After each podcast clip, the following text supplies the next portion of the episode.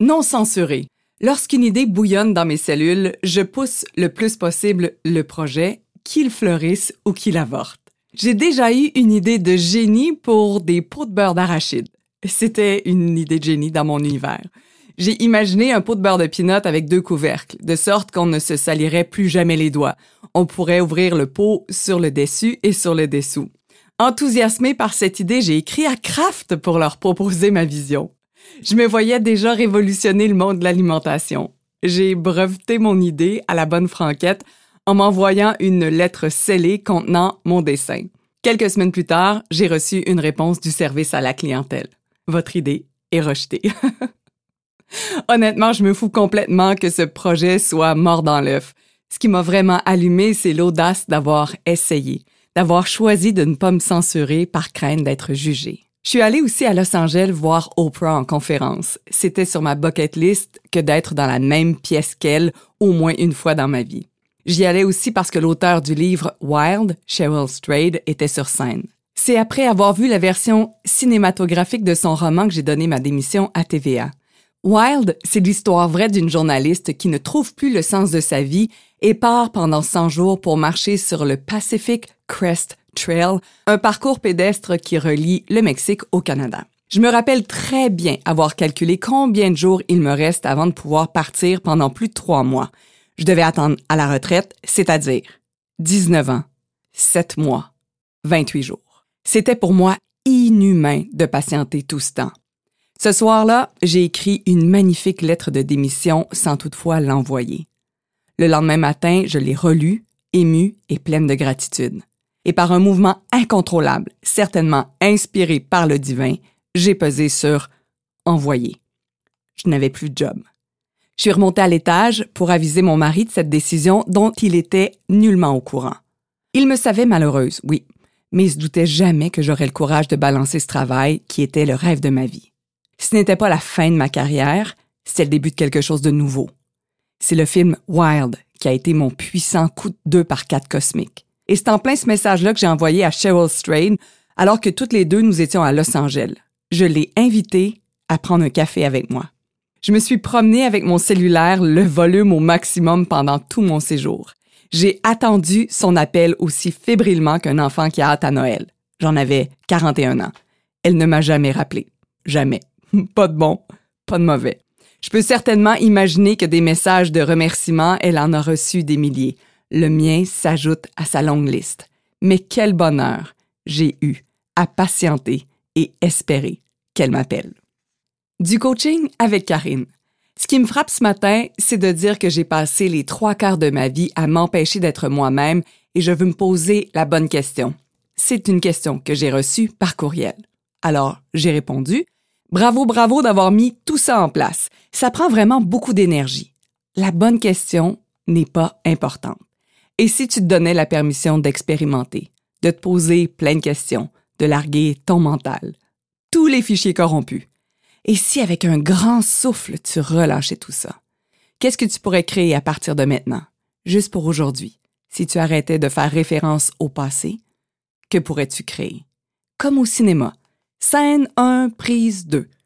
Si tu savais que tu pouvais échouer, qu'est-ce que tu ferais? Je m'enlèverai cette pression-là de plaire à tout le monde. Et je vais me la poser encore une fois, moi aussi, cette question. Karine, si tu savais que tu pouvais échouer, que ferais-tu? Ma réponse encore aujourd'hui, je m'autoriserais à être complètement libre. Être libre, c'est être rebelle. Ça, c'est Osho qui dit ça. La liberté naît de la compréhension. Il faut d'abord comprendre les mécanismes en jeu. La société empêche l'évolution de l'âme, le système ne te permet pas d'être toi-même. Une fois que cela est compris, sors simplement du système, sans même une cicatrice dans l'âme. Vulnérabilité. J'ai longtemps pensé qu'être vulnérable, c'était montrer ses cicatrices, exposer ses difficultés et sa souffrance. Je ne suis certainement pas la seule puisque bien peu de gens laissent tomber leur rude et solide carapace. Qui voudrait être attaqué pour ses imperfections et ses faiblesses? On préfère se dire cachons-nous et protégeons-nous. Depuis 2018, dans mon univers, le mot vulnérabilité s'est transformé. Il évoque maintenant quelque chose d'élégant et de puissant. Et si être vulnérable n'était pas que laisser transparaître ses faiblesses, mais aussi montrer sa puissance et ses capacités. Je me tournerai donc vers Brené Brown, une femme inspirante, titulaire d'un doctorat en sciences sociales. Elle est l'auteur de plusieurs best-sellers du New York Times. Elle a écrit sur le doute, la honte, la force de l'imperfection et le pouvoir de la vulnérabilité.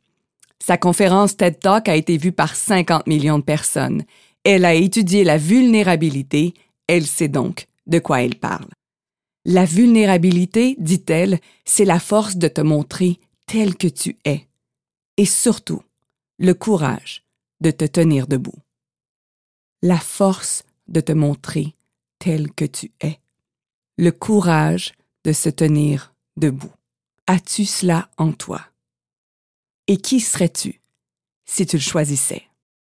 La journée où je me suis montrée telle qu'elle. J'ai été invitée à donner une conférence dans un dîner régimentaire à la base militaire de Bagotville. Il s'agit d'un souper très solennel. Ce mot m'a été répété à plusieurs reprises. Je débarque de l'avion, passe me changer à l'hôtel et un chauffeur me conduit jusqu'au lieu de la conférence.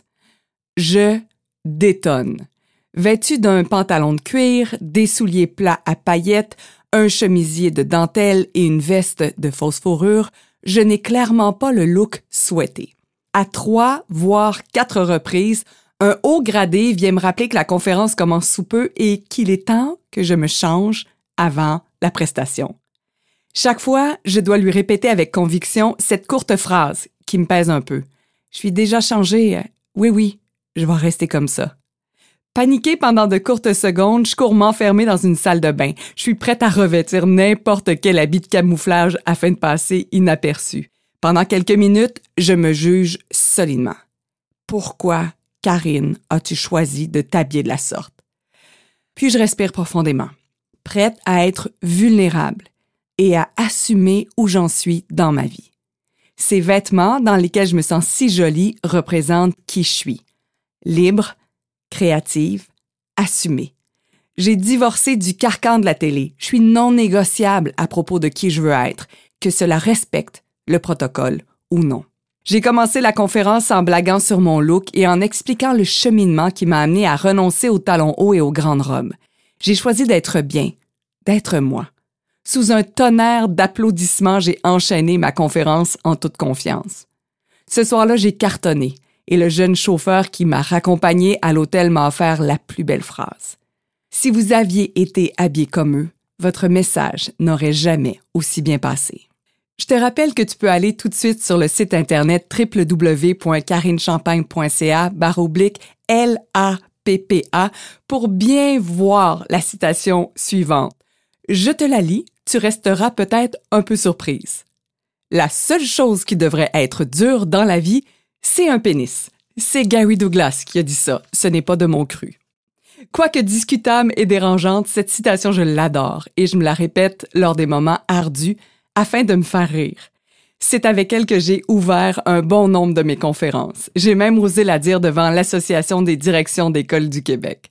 Avant de leur présenter cette citation, je leur explique que je veux savoir à qui j'ai affaire.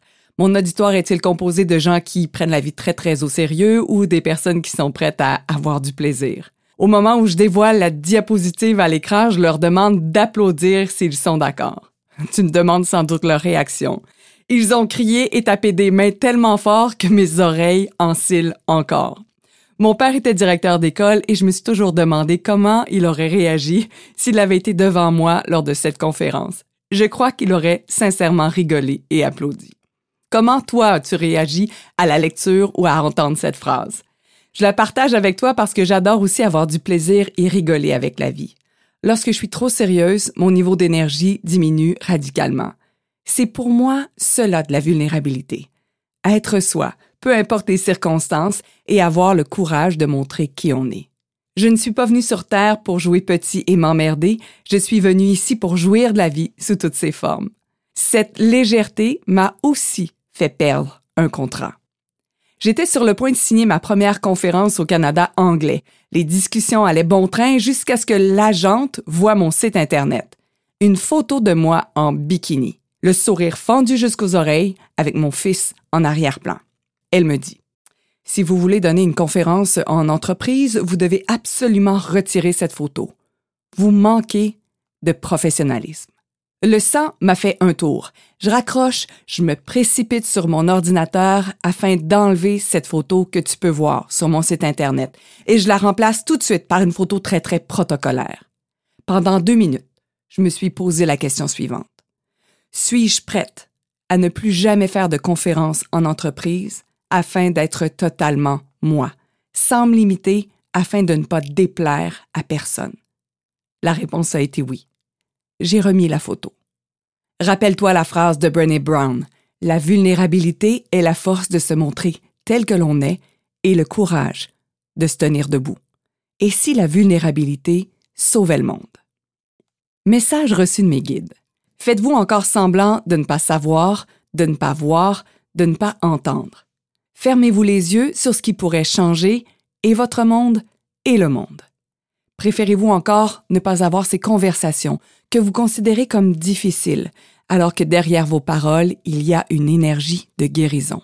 Et si nous vous disions que derrière la vulnérabilité se cache le nouveau monde?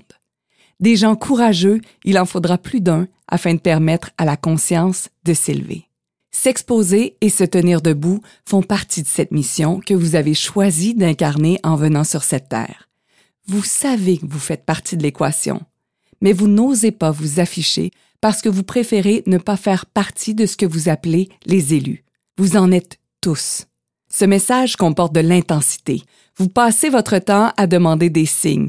Nous vous en avons envoyé des tonnes, des preuves qui prouvent qu'on vous envoie des preuves. C'est maintenant à votre tour de jouer. C'est à votre tour de vous lever, de vous tenir debout et d'incarner cette vulnérabilité qui permettra au monde d'évoluer. Nous vous demandons d'arrêter de résister, d'arrêter de douter, d'arrêter d'éviter d'être qui vous êtes réellement. Inspirez profondément. Nous avons un message à vous livrer personnellement. Fermez les yeux. Recevez-vous. Je me sens toujours un peu bizarre lorsque je reçois une transmission pour ce livre. Je deviens complètement étourdi et mes doigts pianotent avec plus d'intensité. Il m'est souvent arrivé de douter de moi, de me trouver un peu trop flyée et de me dire c'est impossible, Karine, t'étais juste une lectrice de nouvelles. Tu n'as pas ce passé de connexion avec les guides ou les anges, comme certaines personnes le rapportent. Et puis je relis ces canalisations, je les écoute et je frissonne. Il y a quelque chose là-dedans de plus grand que moi. Et je me rappelle aussi cette première intention que j'ai eue en écrivant ce livre. Être moi totalement, sans retenue ni censure, pas de faux semblants et pas de masque. Dans les prochaines pages, je le serai encore plus, alors que je partagerai avec toi ce que je considère comme des rites de passage en lien avec la santé mentale, la dépression et l'Alzheimer.